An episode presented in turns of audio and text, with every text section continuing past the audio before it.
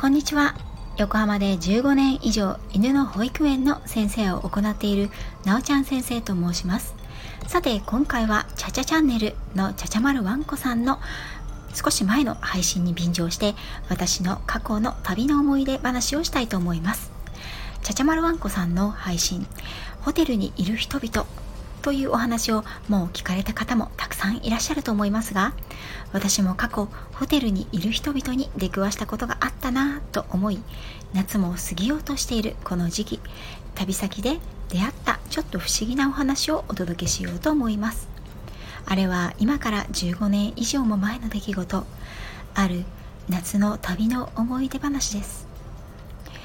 私はイギリスに犬のトレーニングを学ぶために留学をしていてその最後の夏私の荷物の配送手続きとお世話になった方々にお礼を述べるため両親がイギリスにやってきました。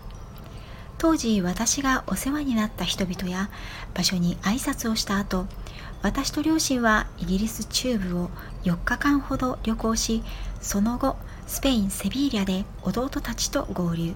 グラナダやロンダなどアンダルシア地方からサンセバスティアンパリに飛び数日滞在した後両親は帰国。私と弟たちはヨーロッパに残りベルギースイス。その後弟たちはアムステルダムへ。私はドイツへ。ドイツでまた弟2人と再会という3週間ほどの旅をした時の一幕です。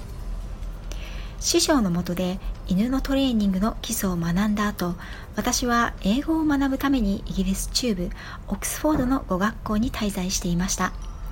オックスフォードに2泊した後両親の希望で憧れのコッツウォルズへ行きました。コッツウォルズはイングランド北部の湖水地方と並び特に日本人には大人気の地方です。美しく古き良きイギリスの田園風景とおもちゃのような蜂蜜色の石コッツウォルズストーンの街並みが有名な観光地です。観光地といっても小さな村々が点在する田園風景で至ってのどか。両親が来たのは8月で全てのホテルの手配を任されていた私はこの小さな田舎町での宿探しに苦労していました。8月はベストな観光シーズンでもともと大きな規模のホテルなどない田舎の村々にこの時期はすぐに観光客で埋まってしまうんです。私が最後に見つけたのは小さな町から少し離れた場所にあるマナーハウスでした。マナーハウスというのは元または現貴族のお屋敷でその一部を民宿のように使っている宿泊施設です。数は多くなくもちろん部屋数も少なくしかも高い。マナーハウスには一度泊まってみたかったのですが私に手が出せるはずもなかったので両親が支払うのをいいことに一度は泊まってみたくない？と承諾を得て予約をしました。コツウォルズ観光を終えて夕暮れ時そのマナーハウスに向かいました。私たちはレンタカーだったのですが道が分からずナビも不正確で仕方なく街のインフォメーションで聞いたのですがよくわからないと言われてしまったんです。えーですよね。でも宿からのリコンファームのメールも来てるし仕方なく詳細な地図をもらって街の人々に聞いてなんとかたどり着いた頃には日が落ちていました。マナーハウスのご主人は快く私たちを迎え入れてくれました。どうやらこの屋敷のご主人のようで自分たちは離れに住んでいます。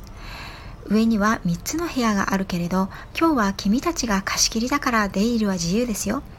朝食は full English breakfast で8時からです。とのことでした。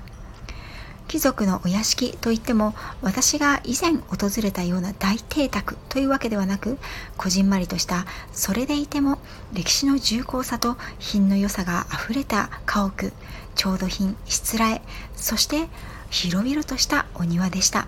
かすかにローズの匂いがしたことを覚えています。1階はダイニングルームと応接間。2階が客室とバスルームでした。2階への階段を上がって曲がると廊下の先に客室があるのですが上がってすぐの踊り場のところに不自然とも思えるほど廊下のど真ん中にイーゼルが立てかけてあって貴婦人の肖像画がありました。そのその肖像画がじっとこちらを見ているように感じてちょっと不気味だったのを覚えています。まるで「今日はどんなお客が来たんだいどれ？ちょっと私が査定してやろうかね」と言いたげな表情で。部屋は3つで当然ながら両親が1部屋。私は1部屋。そしてもう一つは空き部屋。部屋は十分な広さがありそれぞれバスルームがありました。二ほどきをしてからふと腰掛けると廊下を走る足音。パタパタパタパタパタ。え？誰？廊下を覗いてみても向かいの両親の部屋からかすかな物音がするだけ。両親が出てきた気配はないし第一あんなに軽い足取りじゃないこの頃から私はちょっと嫌な気分になりましたなんてったってマナーハウスだけにテレビやラジオがないから音でごまかせない。今みたいにどこでも Wi-Fi が通じる環境やスマホでもありません。予定より早く両親を誘って町へ夕飯を取りに行きました。帰ってきたらもう辺りは漆黒。さあお風呂に入って今夜は早く寝てしまおうと私は思いました。お風呂に入る。これが怖い。なぜかわからないけれど外国製のあのシャワーカーテンの向こうに誰かがいるような気がしてしまう古い映画の私の大好きなスティーブン・キング原作「シャイニング」の一幕がなぜかこんな時に思い出してしまうあの廊下の肖像画のご婦人をなぜか思い出してしまう。旅行中特にイギリスでは何度かあったんですけれどもこういう時怖くて目が閉じられないから頭が洗えないんですよね。私は意を決して両親の部屋のドアを叩きました。そしてワインで酔いつぶれて早々に高いびきの父を横目に母に言いました。怖いから一緒の部屋に寝てほしい。母もすぐにピンときたようでした。この当時母は少し霊感が強かったんです。旅行中にもどっこという物用器具と塩を持ち歩いていました。外国の例に聞くかどうかはわからないんですけどね。母が支度をして私の部屋へ来てダブルベッドに腰掛けて2人で話をし始めた時でした。サイドテーブルのランプの明かりが突然点滅をし始めました。母が白々しく「あら接触不良かしら、うん、コンセントを抜いておこうね」とコンセントを抜きました。もちろん2人とも分かっていて声には出さなかったんですけどね。シャワーカーテンの外側でお互いに歌を歌ったり旅や旅行の話留学の話をしながらシャワーを浴びてさあ消灯。できずに2人とも電気をつけっぱなしで寝るという選択を取りました。母と同じベッドで寝たなんて何十年ぶりだったでしょうね。母は夜中に何度か話し声や廊下を走る音を聞いたそうです。私はそれでも疲れていたせいか若かったからか気がついたら朝でした。翌朝は雨でした。せっかくの広大な庭園が雨で見られないなと父は一人残念そうでした。母はというと朝食会場である応接室が怖くて入れないと言い隣のこじんまりとしたダイニングで食べたいと言って変更してもらいました。朝食を終え荷造りをして出る頃館の主人がやってきて父と話しながらカードでチェックを済ませ私たちはマナーハウスを後にしました。本当かどうかは分かりませんが父曰くその後何ヶ月経ってもそのマナーハウスからのカードの請求がなかったそうです。私は彼が老眼で見落としただけだと思っているんですけどね。それはさておきあの館にはきっと先住の方々がいたのでしょうね。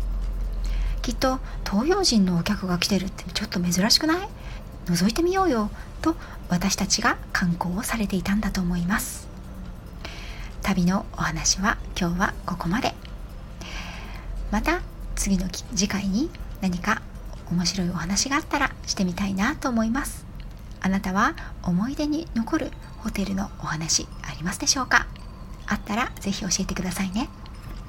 本日も最後までありがとうございました。次回もまたよろしくお願いいたします。